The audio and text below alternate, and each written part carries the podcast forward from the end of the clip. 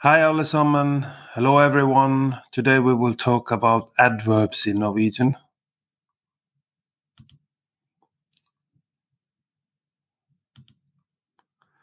Many people need help telling the difference between short adverbs that name places and directions.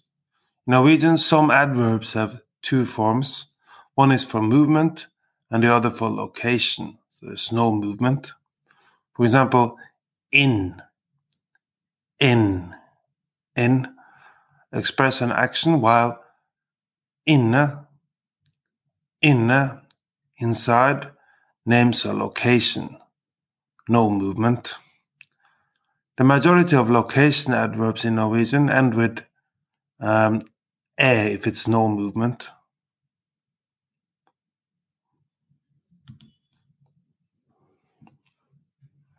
Here we have some examples. Du bör dra ut. Du bör dra ut. Du bör dra ut. You should go out. So here we have movement. Hon är ute. Hon är ute. Hon är ute.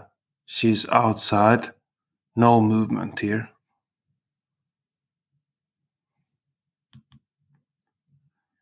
Vi skal hjem neste uke.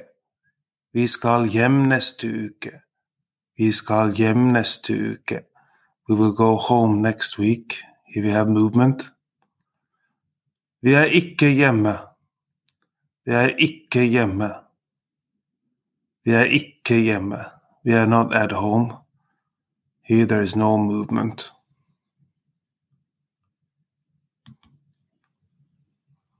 Han skall inn i butikken. Han skall inn i butikken. Han skall inn i butikken. He's going into the shop. Here we have movement. Han är inne i butiken. Han är inne i butiken. Han är inne i butiken. He, he's inside the shop. Here there is no movement.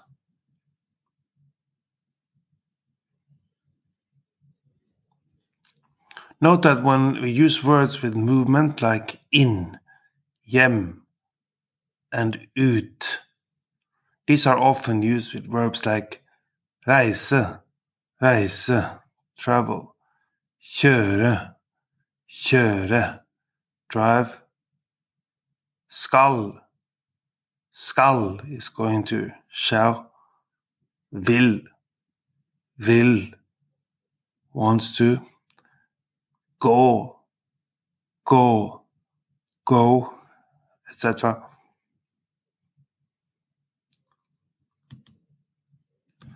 Do you want to learn more Norwegian? We are now offering a free uh, Norwegian trial class. So if you sign up for a free trial class, you can do so uh, by going to our website nlsnorwegian.no